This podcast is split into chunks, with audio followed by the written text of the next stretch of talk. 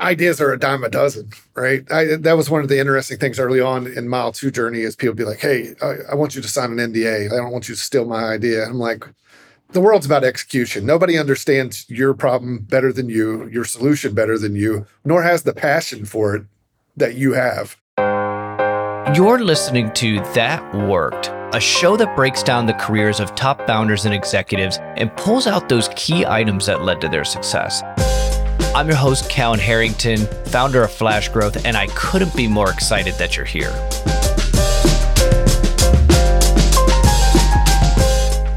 Welcome back, everyone, to another episode of That Work. This week, I'm joined by Jeff Graley. Jeff is the co founder and president of Mile2.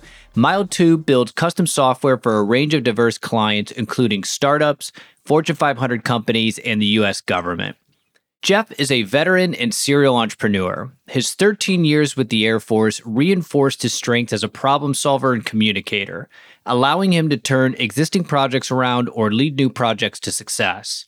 At Mile2, he continues to push the envelope on new technologies in domains such as human machine teaming, big data, and artificial intelligence. And you know, we hit on most of the big founder challenges throughout the show. We talked about managing cash flow in the early days, how much cash to have in reserves, building an advisory board and the benefits of doing that. And probably the biggest challenge that comes up on the show of how to remove yourself from working in the business to working on the business as the founder. Jeff gave a great breakdown on how he got over this hurdle, and I just thought it was excellent advice for anyone that's in this situation. One of the topics, though, that I found to be really interesting is how Jeff is partnering with others to build the startup ecosystem in Dayton, Ohio. Being in a smaller market myself in Columbus, Ohio, I thought it was great advice for others that are looking to build one in their home market. So, with that, let's jump into the show.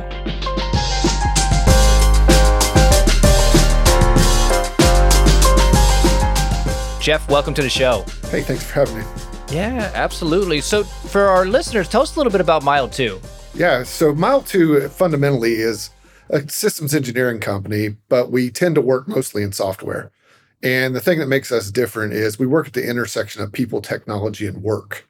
Most folks, most companies focus on technology.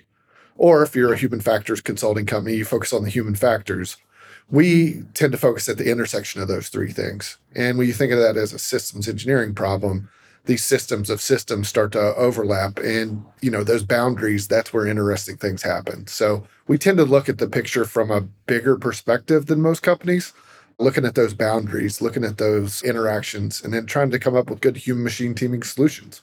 So okay break this down for me a little bit here. For me i'm probably the ultimate layman when it comes to this although i've been in tech companies is it making technology that's just easier for humans to use or to advance essentially what they're doing using AI or whatever that may be? I would say yes and to that, right? So, yeah, so sometimes it's, you know, an Excel file is a very universal tool. It's got a lot of flexibility to it. You can do so much with it, even rudimentary visualization, actually, some fairly complex ones. But is that the right tool for the job that you're doing at any given time? So we have the ability to look at that and go, okay, we know how the human brain works, whether it's perception or cognition. And we say, okay, if you want to support things like synthesis or information analysis, these things need to be supported because people are inherently biased or people are inherently prematurely narrow to a solution because it's the easiest thing to do because we can only keep five, six things bouncing around our head at any given time. So, how can I support analysis, which means you need to be broad, you need to be a thorough, so how do you represent that information? How do you build tools to support that given the kind of decisions you need to make and the data and the capabilities that you have to make them with? Would an example be i've got large amounts of data and i've got a thousand different ways i can cut this data up. The building tools to help better be able to draw insights from that. Would that be an example? Yes. Yeah that's an example. Um, another example would be the world's moved towards complexity, right? The world's not complicated anymore. It used to be complicated. You could take everything apart, you could put it back together. There's a manual. Now the world's about complexity. So the things that happen in a airplane, a person can't understand all of those systems. even the pilot. They have to understand heuristics and some of the, the themes of it, but there's no way for them to exquisitely understand each of the systems in detail. So, how do you represent the most important information about those systems to a pilot so they can make good choices, whether it's flying, landing, or taking off the plane? That makes total sense. Why did you found uh, Mile 2? Part of it was I hit a knee point in my career where I needed to make some decisions within the Air Force.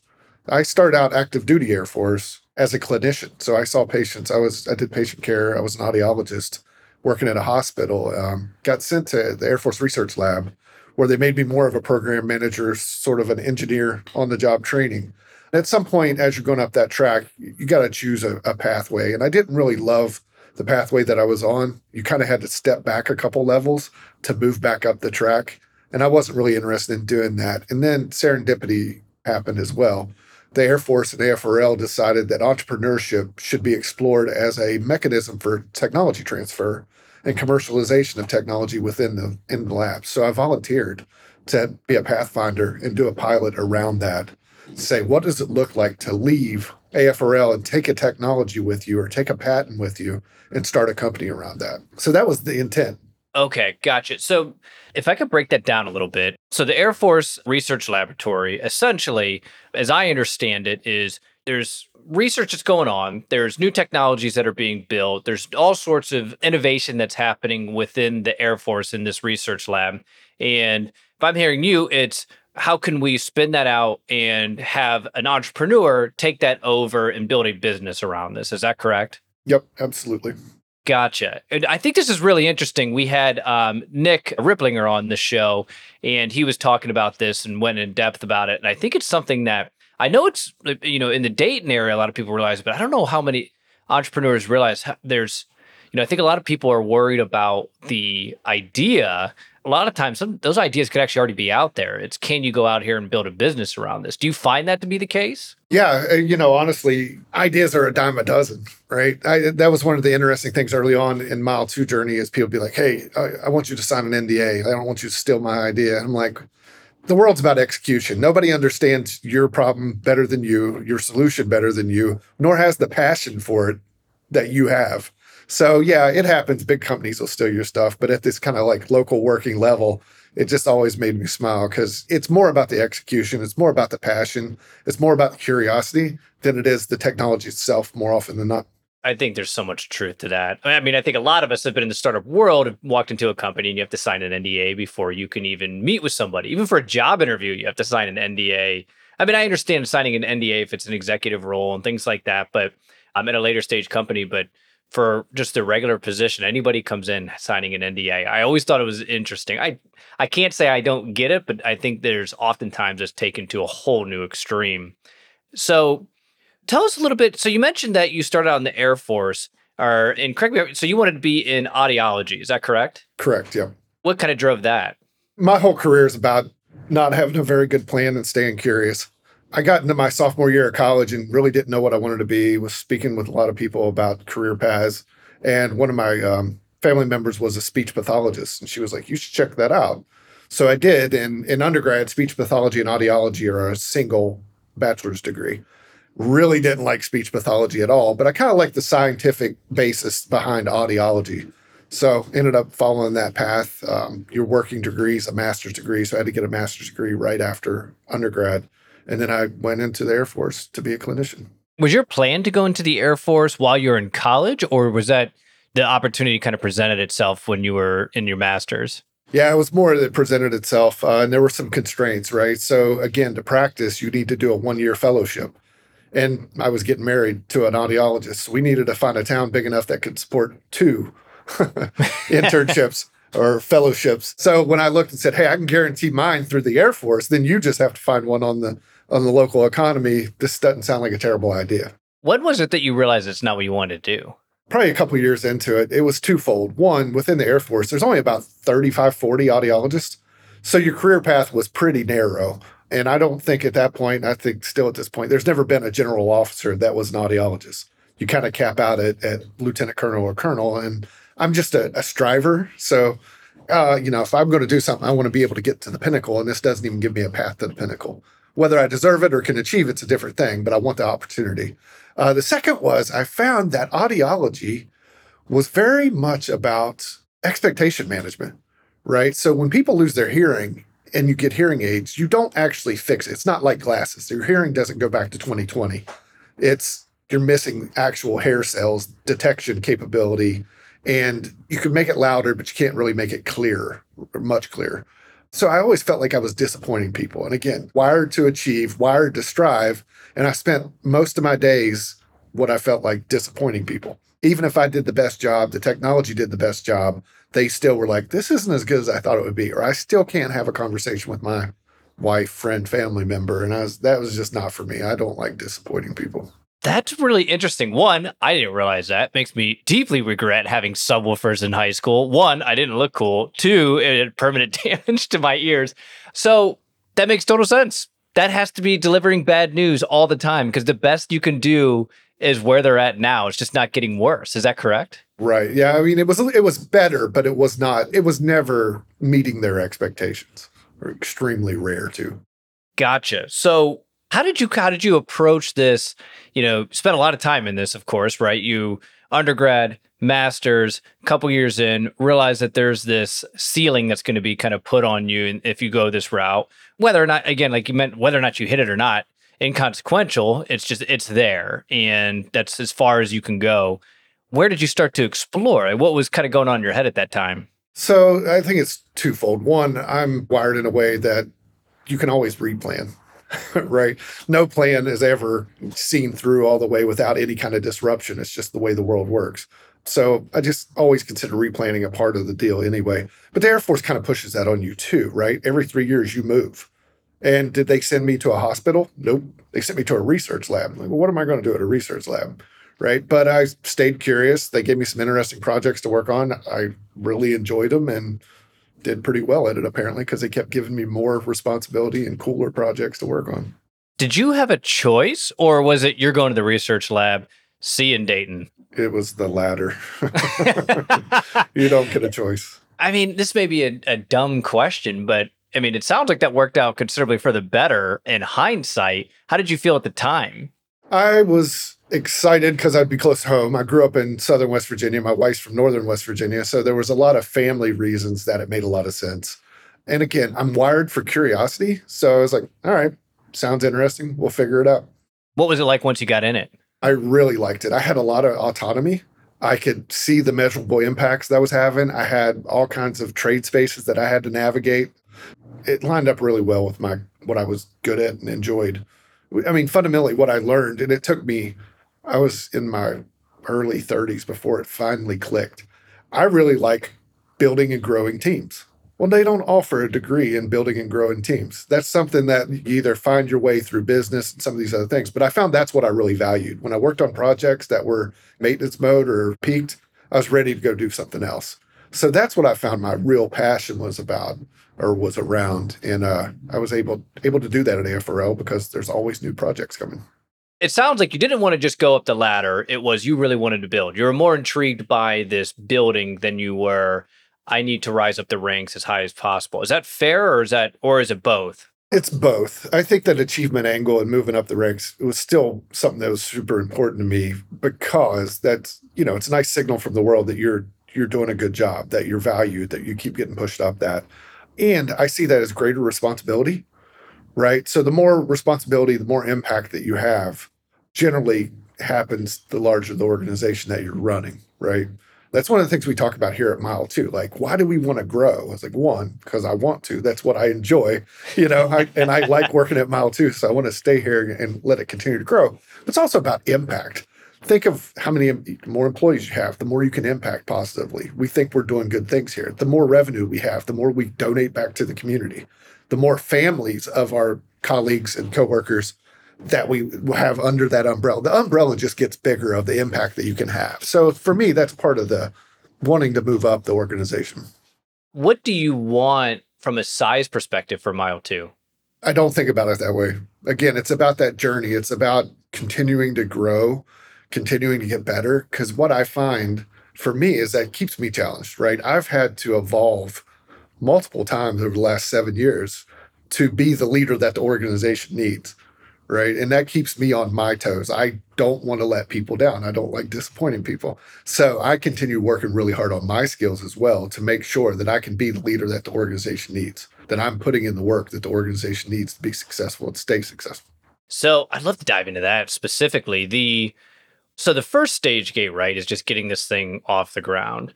What were some of the surprises that you just couldn't have anticipated until you got in there? Uh, people won't pay you. Should have been obvious. Should have asked that question pretty early on. But yeah, a lot of people won't pay you. They won't pay you when they say you're going to pay you, like on time, these things. So, you know, just navigating those things with payroll and, and paying bills and, and stuff like that early on was, I don't know. I guess I was just, uh, I've lived a charmed life. Didn't anticipate that at all. When you say people don't pay you, is this meaning? I think it might be both. I just want to ask to clarify, but we've got engagement with our customer, we've invoiced them.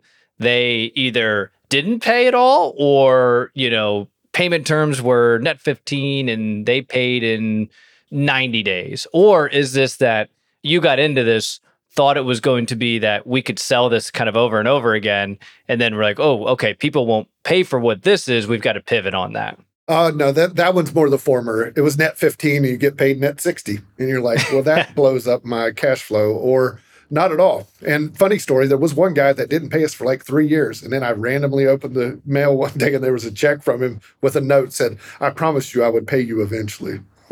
Three years. Yeah, we thought that money was long gone, but he ended up paying. So kudos to him. Okay, so how did you manage that? What was your process? Because one of the things that I also had a really hard lesson of, I had to manage off of the cash flow forecast, not the P and L. At the companies I was with prior, if they had venture capital or were a little bit further along, you're not as much managing out of pure cash flow. But in those early days of a bootstrap startup, that was a big, big thing that I realized I had to do right away. How did you manage that when you're getting paid 60 days later, 90 days, three years later? So it's good partners, right? Both internally and externally. So Jorge, one of the co-founders of Mile Two, he was generous multiple times uh, through that process and put money in the bank to cover payroll just in case the money didn't show up, and sometimes it didn't. But you know, we always made sure he got paid back first when he did that. So that was appreciated. Like if without that, we would have had to not pay people a couple times, at least not on time, which goes against my internal morals. Like if you commit to something, you deliver on it. I don't want to disappoint people. Um, so we were able to do that a couple times. The other through um, banks. So Wright-Patt Credit Union had a program where essentially we could get a corporate credit card with like a fifty thousand dollar line of credit. And when you're year one, two, three, it's really hard to get a line of credit at all. Period. Especially in the software business, there's no assets to take. So they were generous and let us use that and you could use it like a line of credit as well. So that was super helpful in navigating some of those hiccups in the cash flow. Gotcha. So you if i'm hearing you correctly the the line of credit i mean of course you had a founder would put some of the money in to cover the the gap but the line of credit then became that piece where if you're 30,000 short because you're due you know let's just say a 100,000 the next month that line of credit will pick up that 30,000 when you get that 100,000 you'll repay off that 30,000 or if it's a super low interest rate you maybe roll some of that. Yeah and even if you're thinking about growth you got to hire people. We sell hours right at the end of the day. So it'll be 2 months before I get paid for that person's work right? Because they got to work a month I got a bill and it'll take a month to get paid for that bill. So got 60 day lag in there but they want a paycheck in 2 weeks right? Rightfully so so how do you cover that that lag in there? So it allowed us to grow as well because you could hire when you needed to, not when you had enough in the bank account to make sure it worked. Do you still use a version of that? We still have a line of credit. It is not exercised nearly as heavily as it was early on. I think zero setting on it at the moment, but uh, early on it was never zero. I'm pretty sure. I'm actually curious on this. Do you keep a certain amount of cash in reserves? Yeah. I mean, once you're able to, you absolutely should, right? I mean, one of the concepts, I don't know how purely we followed it because early the first three, four years, it was almost impossible. But we talked about if there was two of us, let's treat the company like a third partner. So keep that money in there. If you're going to do distribution, make sure there's at least that much still in there or more. You know, we use that philosophy to at least guide some of our decisions, even though it was impossible at times to actually have enough money to do that. That's an interesting concept. So if I'm hearing you correctly, it's let's just say 33% goes to Jeff, 33% goes to Jorge, 33% goes to mile two. And is that used to reinvest back in the business or is that used for cash reserves? What does that typically look like? I would say yes. It depends. I think um, we've always been pretty thoughtful about investing in the company and making sure that we're always looking ahead and looking forward. And we hired a recruiter really early on, maybe employee number 15 or 20, right? Because it was an investment in the company. He understood our culture, he understood what we were trying to do. He was a part of our team versus using a third party. That was a good example. HR is another one that we brought in pretty early. We have a leadership and development director at the size we are now. There's only 120 of us or so. Uh, most companies our size don't invest in those kind of capabilities, but it, it's consistent with our values of growth, right? Both for individuals, teams, and the company. Okay, I'd love to go back to this again on kind of the the growth goals in, in general with with Mile Two. For you, is it to grow? So, are you familiar with the concept of small giants? Have you ever heard of this? No. So, small giants are essentially they're trying to they're larger companies, but their purpose is to be a great company, not to be as big as possible and exit or go public or raise capital to get as big as possible. And then, of course, the other school of thought is kind of grow as big as possible and have the largest kind of exit that you can. Do you guys have a, a kind of a goal and a mission on that? Or I only asked this because you said specifically, which I thought was interesting, was you're growing for the purpose of being able to have a bigger impact. So I'll pause there. I know I asked about three questions in one there. It's probably closer to the small giants model, but I mean, fundamentally, Mile 2, when we started, internally, it flows a little better, but we said we want to do cool shit with cool people. That includes customers, our coworkers, and the problems that we go get after. Right. So that's more the mentality. As long as there is cool shit to do and more cool people to work with, that's what drives it every day. Gotcha. Gotcha. I love that. And okay, so the first stage gate was learning how to really kind of manage that cash flow and get the company in a position where you've got a little bit more predictability. What was the second thing that you as a founder, right? Because you've you know, given the size that you are, you've had to go through a couple of stages of what a typical company would would go through. What was that next thing for you where you kind of had to reinvent yourself? That's more around like starting to get rid of titles and get rid of functions and jobs. I've always, again, just kind of naturally been wired to work on the company. I'm not a software developer. I don't really have any appreciable technical skills other than on the job training type stuff that I picked up. So my natural inclination was always not to dive into the work, but to look at the company and say, where should we go? But when you do that, it's really hard to give up those roles too, right? So trying to find the right timing and the right person to start to hand those things off to, right? So finding my counterpart, I'm not an implementer. Like that's not my favorite part. I'm not really super into like let's build a spreadsheet and let's do details. I'm good enough and smart enough to know that I need those things and I was doing them, but as soon as I was able to divest of those responsibilities and find a partner and other people in other roles to be more implementers, that worked really really well for me and for the company.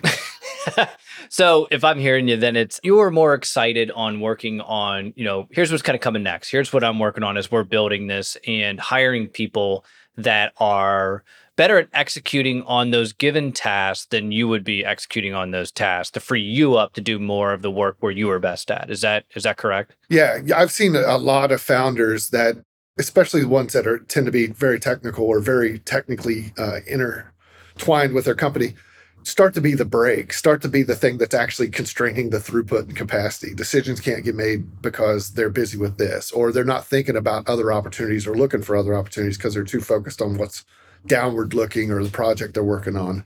And I didn't want to be that. I don't think I'm very well suited for it, but I don't want to be it even if I were. So finding those partners and those teammates allows you to kind of increase your capacity, which therefore increase the capacity of your company as well. When did you start making that transition? What size was the company? I think around 50 people really felt like the knee point of, yeah, you're not going to be able to do all this anymore. So somewhere between, you know, 25, 35 and 50, I started to push some of my roles out to other people and hire folks to fulfill those those skill sets. What was the hardest part about doing that? Observability. right. What do you mean by that specifically? Well, so trust is important but you still need to be able to observe see into the system. Once you get too far away from the work, or uh, whether it's the work of accounting or finance or human relations, human resources, you lose observability. So, how do you build that into it? Whether it's your relationship, whether it's the way you report things, whether it's the mechanisms that you use as an operating system. That was the hardest part for me was I want, you know, you got to trust but verify. So how do you make sure that you have mechanisms to be able to do that? Do you have an example of some of those on what you started to do to see some actually before we get to the examples, what were some of the mistakes that you made in making that transition? I mean, honestly, one of the things that's challenging for me is I don't have a formal business background. So having the right lexicon or the frameworks that everybody else is using because they got taught that in school is not something I have. So some of it was communication, right? How do I articulate what my instincts are telling me or what my experience is telling me in a way that's relatable to the person I need to actually do that job? That's been a huge challenge for me because I mean, so far my instincts have been pretty strong, but how do I articulate what I'm concerned about or where I think this opportunity is and put it into terms that someone else can go run and make it happen. How do you do that? Do you have a framework that you did kind of adopt or that you created as a result of this? No, uh, I'm still winging that part. I think uh, some of it's learning, some of it's constantly, you know, reading and building building up knowledge around these things.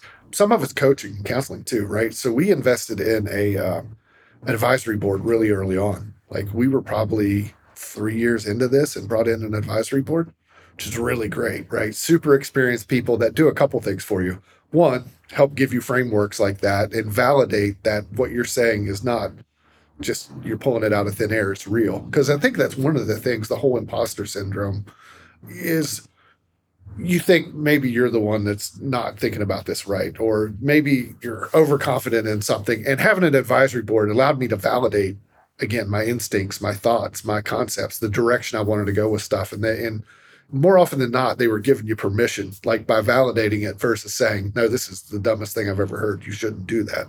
It's almost like they give you the freedom to go really passionately pursue the idea that you had. It is super interesting because it's funny because i did a bunch of startups. I've been in part of early stage startups my entire career. But when i went to start my own company I made every mistake that like I read every book. I've been part of these and I still made all those mistakes. And the biggest challenge that I had early on was like within especially within the first year was who the hell do I talk to about this? There's nobody, it's just me, especially at that time, it's really just me. And then, you know, and I had heard about some of this, like, well, yeah, it can be lonely when you're starting a company. I didn't realize that until the first kind of real fire. Like, I can't I'm burning out my family on this, so I can't take it there. So it becomes such a challenge. How, so is that how you were able to kind of get past that? It was building this advisory board? Yeah, I mean, that was one piece of it. I, I was pretty fortunate, I guess. One, I got to learn a lot of mistakes on the Air Force's dime when I was in the Air Force, right? So I'd run programs that, you know, big and small. So I'd learned a lot of mistakes and had been able to do that, you know, not at my own risk. The other thing is one of my good friends left around the same time and started his company. And then other piece of that is Greg Meredith was running a startup grind in Dayton and putting meetings together. So I started to build a network of who was doing stuff through that. I'll be forever grateful for him doing that because it allowed me to get more comfortable and comfortable enough to make the jump and to build that connection of what the ecosystem in Dayton looks like. And through that, you start to get to know the other people that are running companies, right? So Tangram Flex started around the same time we did. Galois has a presence here. And you just meet a lot of just really cool people. I'd love to dive into this piece deeper in particular. So you're pretty, from everything that I've seen, you're pretty active within the the Dayton, Ohio community. And one of the things that I'd, I'd love to kind of dive into is you guys like just looking at kind of the hiring trends on LinkedIn and such. You guys have consistently grown, and you're consistently bringing in technical talent within the Dayton area. And for our listeners that are not familiar with Dayton, you know, Dayton, Columbus, these cities are pretty small markets as a whole. How did you draw consistently drive? Do you put a big emphasis on building from within and having really strong training programs? Or is it that there's way more talent out there than I think people realize, and you're able to kind of harness that in? Yeah, I would say it's more the latter in that case. It's the talent available here is tremendous. I think it's just overlooked, right? Going all the way back to the time, you know, when the Air Force started standing up in Dayton, right? So the Air Force Research Lab has a couple billion dollar budget to be the R&D arm for the Air Force, right? It's not all spent in Dayton, but there's a lot of density here, right? LCMC, the Life Cycle Management Center, also here. Air Force Materiel Command, which does all the acquisitions for the Air Force right here in Dayton. You got UD, you got Cedarville, you got Wright State, you have all these universities here too. And then just draw that circle a little larger. You got Ohio State, Cincinnati, Miami. And if you think about that, that's some top notch engineering schools.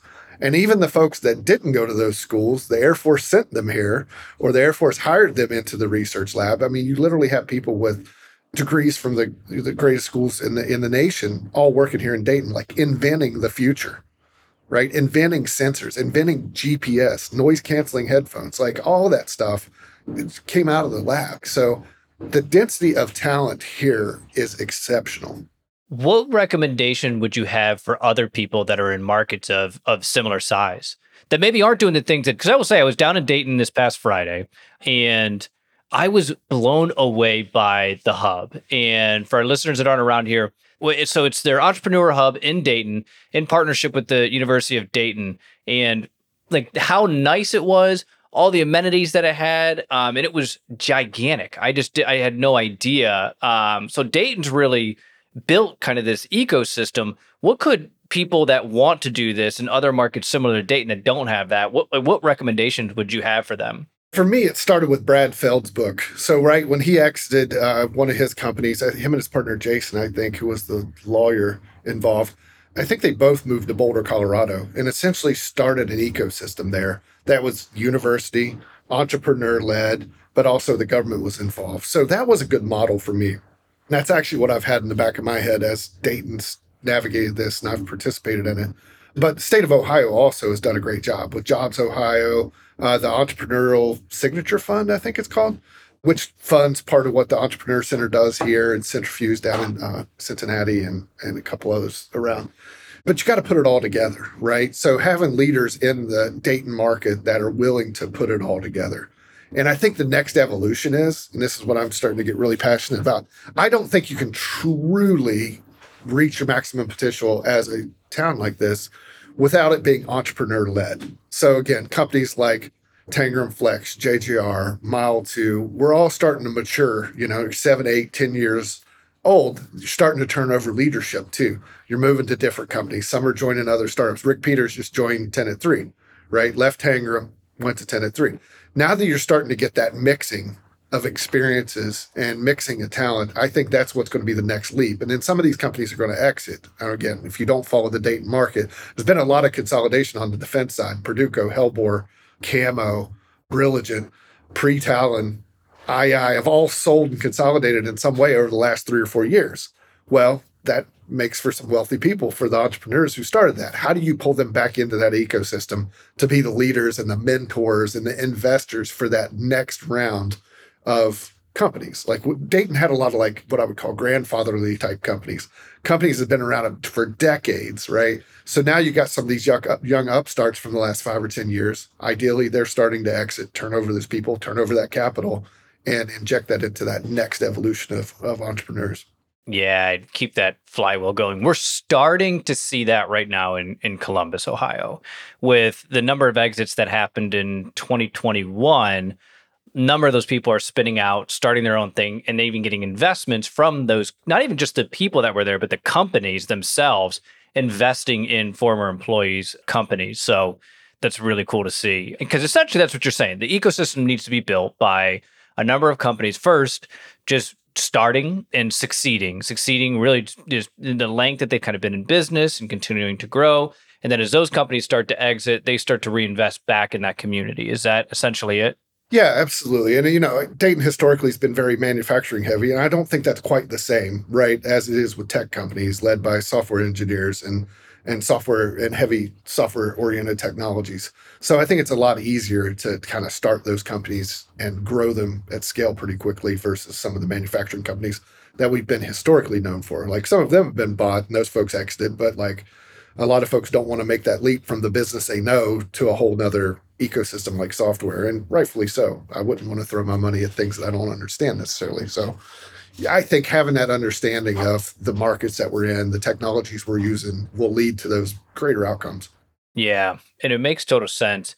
And you said you're starting to see some of that now. Yeah, I, the markets are starting to do that, and now the conversations are starting to be had. People start to get the itch after a year or two, like, all right, I want to do something. I want to have an impact. Like, I'm not going to sit on the sideline. What do I do?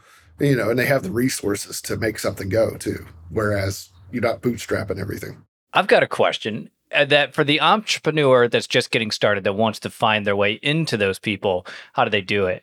In Dayton, you don't right now. It's kind of tough. Um, I don't think it's organized very well. I think that's one of the things that needs some effort. Uh, the Entrepreneur Center would be the hub, would be the first place I would start because they definitely have those connections and you know have a passion for making that go but i think it's still relatively difficult in dayton to figure that out for all these people that have all this capital that are kind of sitting on the sidelines what can they be doing right now to get involved yeah, it's showing up at the startup week, startup weekend, those kind of things. Whether it's being a judge, whether it's being just someone bumping into a mentor, uh, whatever role you want to be in. That's kind of stuff that I encourage people to get involved in. Gotcha. So here's a random question. Do you think that it's going to take people like yourself and other successful founders to pull those people in? Yeah, I do. I think there's got to be someone.